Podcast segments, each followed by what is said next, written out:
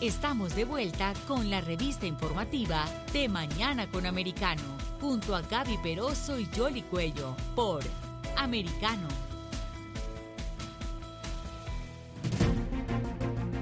Continuamos con más informaciones aquí en De Mañana con Americano y hay muchísimos temas que tenemos que explorar a partir del día de hoy y para la próxima semana. Por un lado está esta gira que está haciendo el presidente de Estados Unidos en el Medio Oriente. Eh, se reúne entonces con Arabia Saudita, que es eh, uno de sus enemigos naturales eh, por décadas. Sin embargo, para tratar de poner freno a Rusia, ha tenido entonces que pautar este tipo de encuentros. Adicionalmente está la crisis en la frontera que lejos de solucionarse tiende a agravarse. Para hablar de estos dos temas y otros más en materia nacional hemos invitado a Al Santos, candidato al Congreso por el Distrito 7 de la Florida. Él es condecorado veterano de combate con una hoja de servicio de más de 30 años en el ejército de Estados Unidos. Él sirvió, por ejemplo, en Afganistán, en Colombia y en varias embajadas americanas en distintas partes del mundo. Al, muy buenos días, bienvenido a De Mañana con Americano. Eh, buenos días, muchísimas gracias por la oportunidad y buenos días a, toda tu eh, radio audiencia. Quería que empezáramos en principio con el tema de la frontera.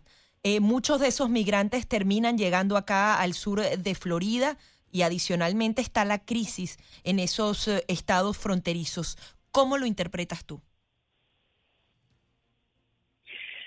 Bueno, eh, la crisis que estamos viendo en, la frontera eh, México-americana eh, es el resultado de una política débil, de una política que no tiene visión y de una política que lo que ha dejado al descubierto es permitir a las organizaciones criminales operar, tener ingresos para utilizarlos en contra en nuestras comunidades. el tráfico ilegal de personas, armas, y drogas están inundando no solamente el área de la frontera, sino que eso, ese, ese terrible mal eh, se está eh, se están ubicando en nuestras comunidades. Eh, nosotros tenemos que regresar a una política de exterior de fortaleza mediante acuerdos bilaterales y acuerdos multilaterales con los países de Centroamérica y el Caribe para frenar eh, esta ola eh, criminal que nos está arropando eh, no solamente en la frontera, sino a lo largo y a lo ancho de los Estados Unidos.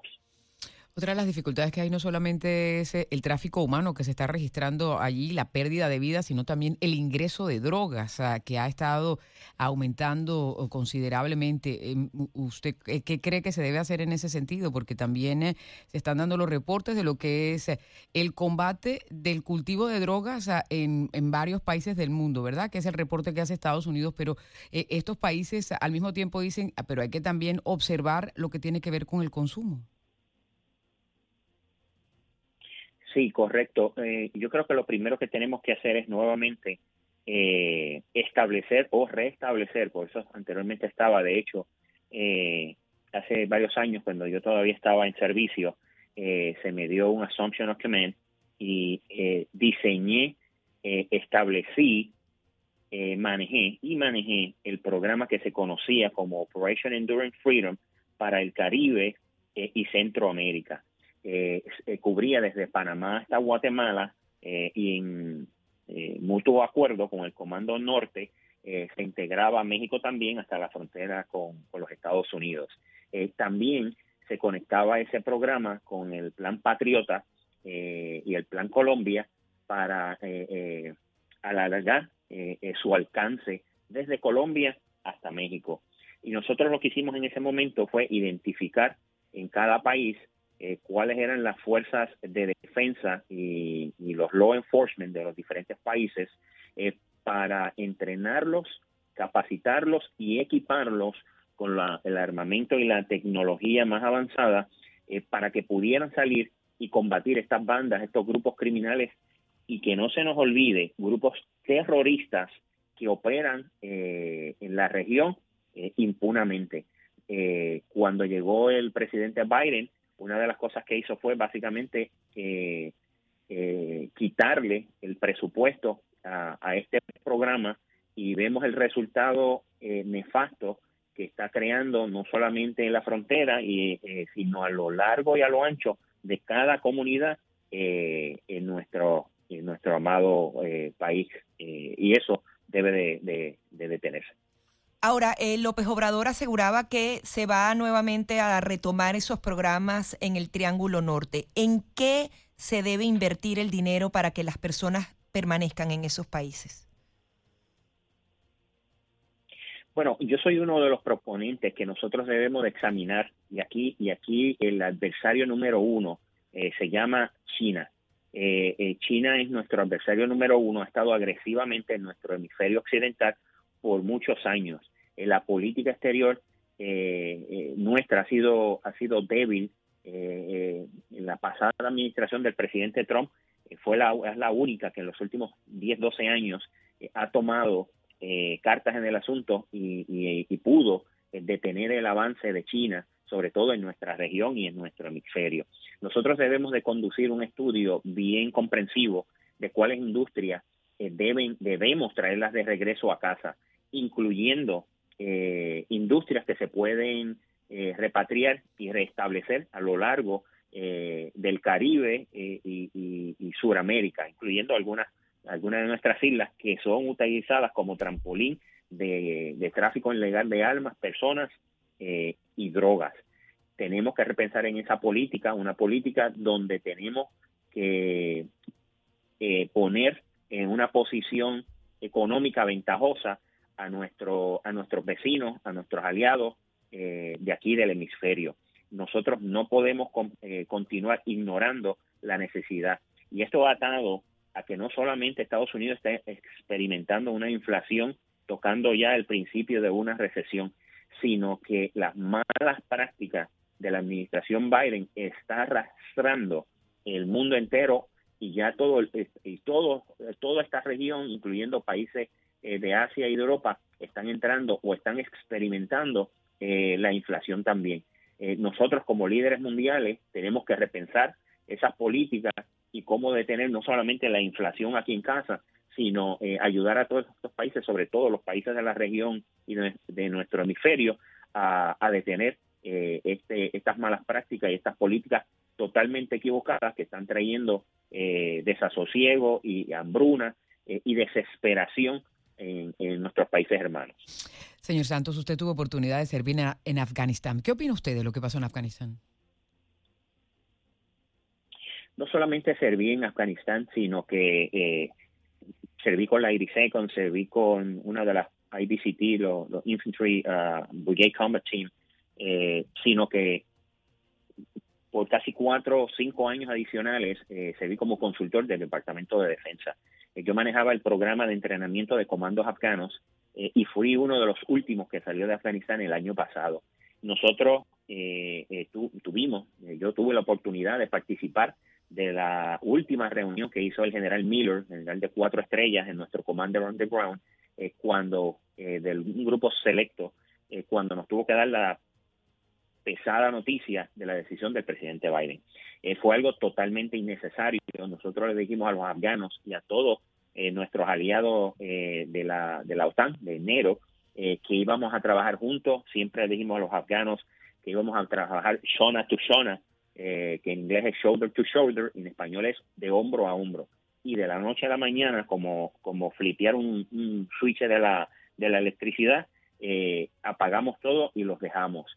Eh, fue una, eh, una acción y una política totalmente eh, errada, falta de liderato, falta de compromiso y lo que ha hecho es exacerbar la desconfianza que muchos países han puesto sobre nosotros, que debemos ser los líderes mundiales, que debemos de dar el ejemplo, que somos los que pregonamos la democracia y que hay que defenderla a toda costa, pues eso no fue lo que hizo la administración Biden. Hizo todo lo contrario, abandonó miles de ciudadanos americanos que trabajaban en muchas organizaciones, eh, no, no eh, NGOs eh, y, organizaciones internacionales proveyendo servicios en las diferentes aldeas y comunidades afganas, los dejamos abandonados.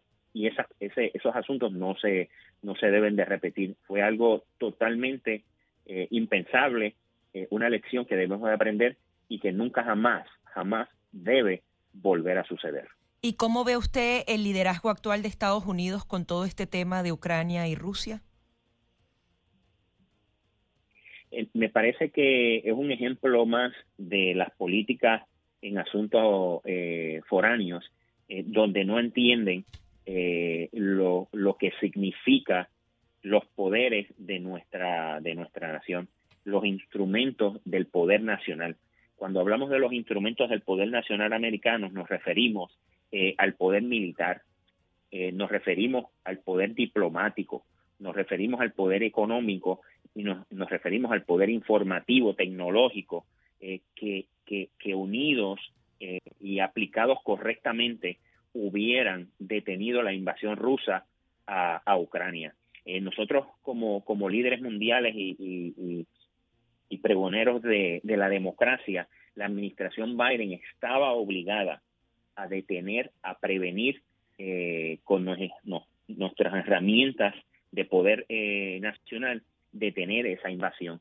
Eh, por, lo, por el contrario, eh, Rusia amenazó en utilizar las armas nucleares y eso bastó para que la administración Biden se intimidara y no se pronunciara al respecto de lo que ya a todas luces eh, iba a ocurrir, que era la movilización de miles y miles de tropas a lo largo no solamente del borde ruso-ucraniano, sino también desde un país aliado a Rusia como lo es eh, Bielorrusia. Eh, fue, eh, ha sido una muestra más de un liderato débil que no tiene visión y que no tiene compromiso ninguno, otro que no sea con los negocios de su hijo y con los negocios de los amigos del alma del presidente Biden. y es un ejemplo, otro ejemplo adicional de, la falta de, de, compromiso y de carácter y de liderato del presidente Biden y de toda la administración demócrata. Usted está esperando al Congreso por el Distrito 7 de la Florida. ¿Por qué se quiere meter en la política? ¿Por qué quiere incursionar? Eh, Gaby, lo que está sucediendo y de lo que hemos hablado y si, vemos eh, cómo la economía, eh, yo tengo muchísima experiencia, he sido comerciante toda mi vida, eh, hombre de negocio, a pesar de que estuve más de 30 años trabajando y sirviendo a nuestra nación, también he estado en los negocios sé lo difícil que es establecer un negocio y sé lo, sé lo dificilísimo que es mantener un negocio eh, porque creo en el capitalismo. Eh, y me parece que estas prácticas económicas que estamos viviendo eh, son totalmente equivocadas y van en contra del, del mediano y pequeño comerciante. ahora mismo están en peligro miles y miles de negocios por estas prácticas totalmente, y, y, podemos tomar el ejemplo de lo que ha pasado con el sector energético y, la negativa eh, de producir eh, gas y, petróleo que, ampliamente tenemos eh, como líderes mundiales en, esa área. Y nos parece que, que eso repercute día a día en el, en el trabajador americano que, responsablemente se levanta, trabaja para mantener a su familia, trabaja para, para contribuir al desarrollo de, de nuestra nación y por el, contrario, los demócratas lo que han hecho es eh, malgastar eh, el dinero, poniendo en, una posición difícil a nuestras familias. Eh, el asunto de la renta aquí en la Florida Central dan ganas de llorar.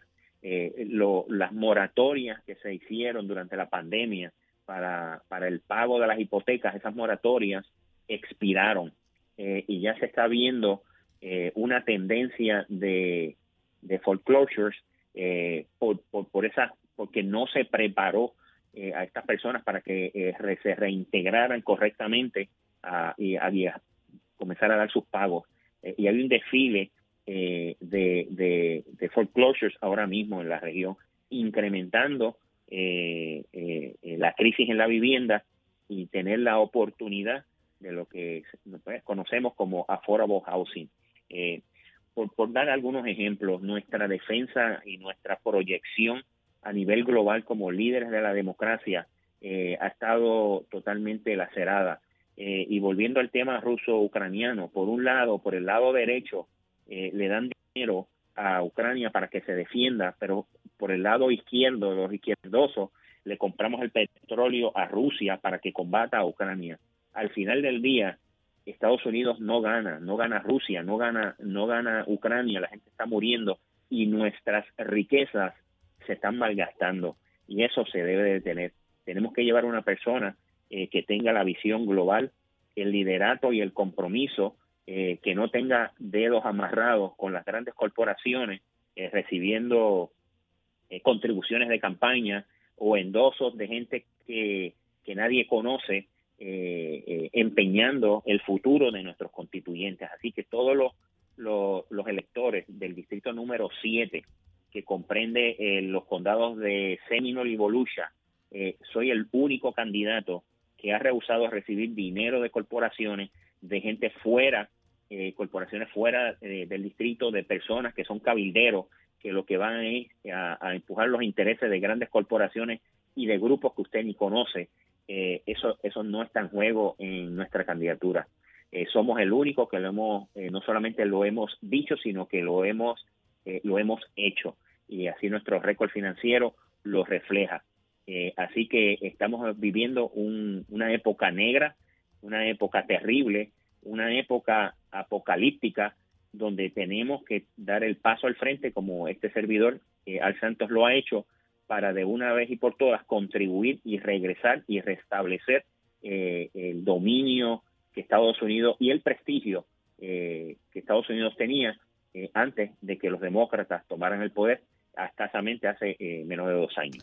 Muy bien, pues vamos a estar pendientes. La elección primaria en la Florida es este próximo 23 de agosto. Al, muchísimas gracias por estar aquí con nosotros.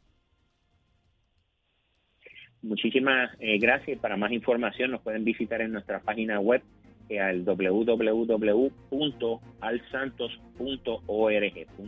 Por favor, visítenos eh, y, conozcan más sobre nuestro plan de trabajo. Muchísimas gracias por la oportunidad y un abrazo a todo eh, tu audiencia. Muchas gracias. Vamos a la pausa. Ahora Al Santos, candidato al Congreso por el Estado de la Florida, que tiene eh, una competencia bastante eh, apretada allí porque hay una gran cantidad de candidatos. Tiene que enfrentar la primaria republicana y después eh, el que sea seleccionado de allí tendrá que ir a la general el 8 de noviembre. Ya regresamos con más aquí en De Mañana con Americano.